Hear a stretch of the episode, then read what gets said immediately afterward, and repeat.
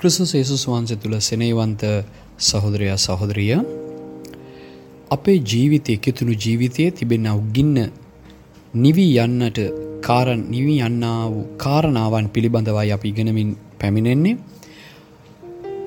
පළමු පාඩමේදී අපි ඉගෙන ගත්තා.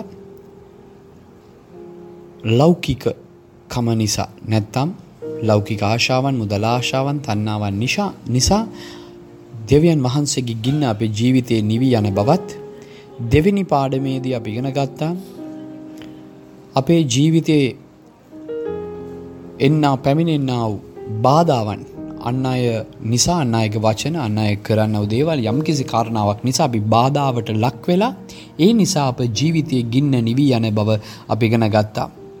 අද දවසේදී තුන්වෙනි කාරණාව අපි ඉගෙන ගන්නට යනවා. තුන්වෙනි කාරණාව අධෛර්යය. අපේ ජීවිතයේ බොහෝ අවස්ථාවේදී අපේ ගින්න නැති වී යන්නට හේතුව අධෛර්යය. අපි දෙවන් වහන්සේ තුල සේවය කරන්නට උන්වහන්සේ වෙනුවෙන් ජීවත් වෙන්නට යාත්නා කරන්නට මෙවැනි බොහෝ තීරණ ගත්ත නමුත් බොහෝ අවස්ථාවන් වලදී අපි අධෛර්ය වෙනවා. ඒත් හොඳ පණිවිඩයක් තිබෙනවා. ඒ තමයි අපි අධෛර්ය වෙන අවස්ථාවන් සියලු අවස්ථාවන් වලදී දෙවන් වහන්සේ අප ළඟට පැමිණ අපව ශක්තිමත් කරන අප දිරිමත් කරන උන්වහන්සේ කැමති. බය නොවන්න තැති නොගන්න අධෛර්ය නොවන්න කිය උන්වහන්සේ නිතරම කියන්නේ එනිසයි.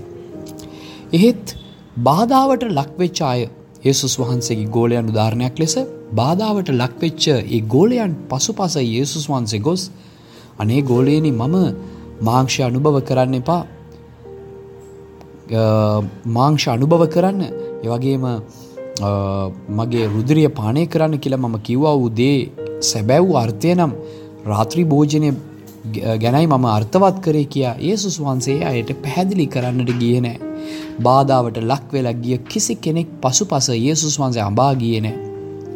එනමුත් පේතෘස් වගේ ඒසුස් වහන්සේගෙන් අධෛර්ය වෙලා ගිය මනුෂ්‍යයන්ව යේසුස් වහන්සේ නැවත ගොස් තුන් වතාවක් නුඹ මට ප්‍රේම කරන්නයිද නුඹ මට ප්‍රේම කරන්නයිද නුඹ මට ප්‍රේම කරන්නයිද කියා උන්වහන්සේ අසමින් ඒ පේතෘස්ව නැවත ඒ අධෛර්ය භාවයෙන් ස්වාමින් වහන්සේ නැගිටවන එක අපි දකිනවා. ඒවගේම සිද්ධියක් තිබෙනවා ලුක්ගේ සුභාරංචි විසි අතරවන පරිච්චේදේ ඒසුස් වහන්සේගේ ගොලයන් දෙදෙනෙක් එම්මා උස් කියන්නාව ගමට ඒ අය යමින් සිටින අවස්ථාවේදී ඒසුස් වහන්සේ අය සමඟ සම්බන්ධ වෙනවා. ඒසුස් වහන්සේ මලවුන්ගේ නැගිට බව නොදැන ඒ අය අධෛර්ය වෙලා ඒසුස් වහන්සේ තමන් සමඟ පැමිණියත් ඒ පාරදි ඒසුස් වහන්සේ අය සමඟ ඒ කතාවට එකතු වෙලා පැමිණියත් ඒ ඒසුස් වහන්සේ කියලා ඔවුන් අඳුරගත්තේ නෑ. මලවුන්ගේ උත්තානය වූ ඒසුස් වහන්සේ එතුමානන් වහන්සේ බව එයා අය නොදැන ඔවුන් අධෛර්ය වෙලගේ අනුවොත් ඒසුස් වහන්සේ අයව ධෛර්යමත් කර. කෙසේද ධෛර්යමත් කරේ? වචනය කරුණුකොටගෙන ඒසුස් වහන්සේ තමන්ව පෙන්නලා මව අල්ලලා බලන්න මම යේසුස් වහන්සේ කියලා යේසුස් වහන්සේ යාකාරයෙන් එයාව ධෛර්යමත් කරේ නෑ. යේසුස් වහන්සේගේ ශුද්ධ ලියවිල්ල නැත්තම් බයිබලයේ තිබෙනා සියලු වචන අරන් එයාට පැහැදිලි කරමින් ඔවුන්ව වචනය තුලින් ධෛර්යමත් කරා. අපිත් අධෛර්ය වෙනකොට උන්වහන්සේ අපව ධෛර්යමත් කරන්නේ උන්වහන්සේගේ ශුද්ධ ලියවිල්ල නැත්තම් වචනය තුලින් ඒ නිසායි වචන ඉගෙනීම වැදගත් වන්නේ. වචනය අපි අසන්නට අසන්න අසන්න වචනයට සවන් දෙන්න ඒ වගේම වචනය කියවද්දි වචන ඉගෙන ගද්දි අපේ ඇදහිල්ල වර්ධනය වෙන බවත් බයිබලයේ සඳහන් කරයි.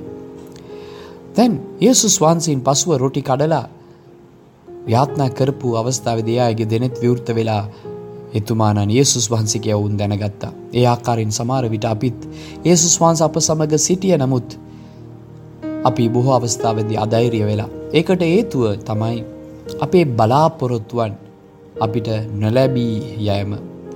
අපි බෝ බලාපොරොත්තුවන් තිබෙන අපි යාත්නා කරන සමාර දේවල් ගැන අපි යාත්නා කරන සමාර විට අපේ සැමියාගේ වෙනස්වීම අපි දරුවන්ගේ වෙනස්වීම නැත්තම් දරුවෙක් ඕනි කියලා නැත්තම් දරුවන් ආශිර්වාද කරන්න නැත්තම් මේ දරුවාගේ අධ්‍යාපන නැත්තම් වාහනයක් නැත්තම් ගයක් මොනා යම් කිසි දෙයක් ගැන අපි ස්වාමින් වහන්සේගෙන් කන්නලව් කරන වසර ගානක් හොඳ නරක දෙයක් වෙන්න පුළුවන් හොඳ දෙයක් වෙන්නත් පුළුවන්.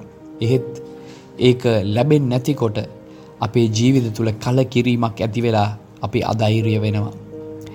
ඒත් මම ඒ දවසේදී පොතක් කියවගෙන හිටියා පොතේ ලස්සන කතන්දරයක් පොතේ ලියා තිබුණා. ඒ තමයි මෝසස් නික්මයාම තිස්තුන්වන පරිචද දා තුන්වන පදයේදී මෝසස් සමඟ දෙවෙනවාසේ කතා කරදි මෝසස් කියනවා මෝසස් ඇව්වේ නෑ මට බලය දෙන්න ඒක කරන්න ශක්තිය දෙන්න මට මේක දෙන්න ඒක දෙන්න කියලා කිව්වේ නෑ. මෝසස් කිව්ව එකම දේ ස්වාමිනේ ඔබ වහන්සේව දැනගන්නව දැනගැන්ම.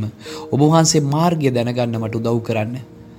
එතකොට යේසුස් වහන්සේව නැතන් දෙවියන් වහන්සේව දැනගන්නට ඕනෙ කියා මෝසස් කැමති වුණා. අපි මේ ලෝකෙ බොහෝ දේවල් අපි ලබාගත්ත නමුත් ඒවා ලබාගත්තා නම් අප සිත සතුටෙන් පිරේ කියලා අපි ඉතුවාට ඒ දේවල් අපිව කිසි කාලයක සතුටට පත් කරන්න. සම්පූර්ණ සතුටක් අපිට ලබා දෙන්න තාවකාලික සතුටක් ලැබෙයි නමුත් සම්පූර්ණ සතුට ප්‍රීතිය ලබා දෙන්න.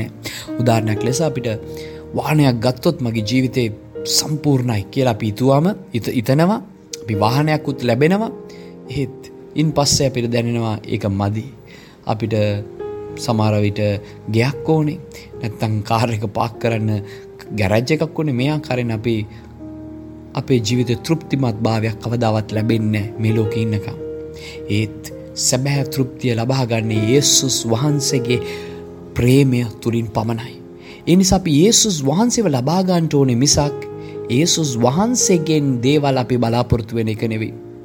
අපි අද සමාර කිතුනුවන් ඒසුස් වහන්සේ දෙස නෙවෙයි බලන්නේ. ඒසුස් වහන්සේගේ දෑත් දෙස බලනවා උන්වහන්සේ මට මොනරි දෙයිද කියා තමයි බවාය බලන්නේ.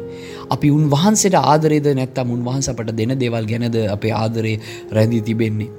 අපි මේ දෙවන් වහන්සේ දෙන දේවල් ගැන පමණක් අපේ සතුට ස්ප්‍රීතිය ආදරය රැඳී තිබෙනවනම් අපි අධෛර්ය වෙනවා ඒ තුළින් අපේ ජුවලිත භාවය නැති වෙලා අපි සේවය කරන්නට බැරුව ස්වාමින් වහන්සේ තුළ ගින්නෙන් සිටින්ට බැරුව අපි ගින්න නිවී යන්න අවස්ථාව තියෙනවා. සහෝදරයක් ගැන මම සාක්ෂයක් කියන්නම්.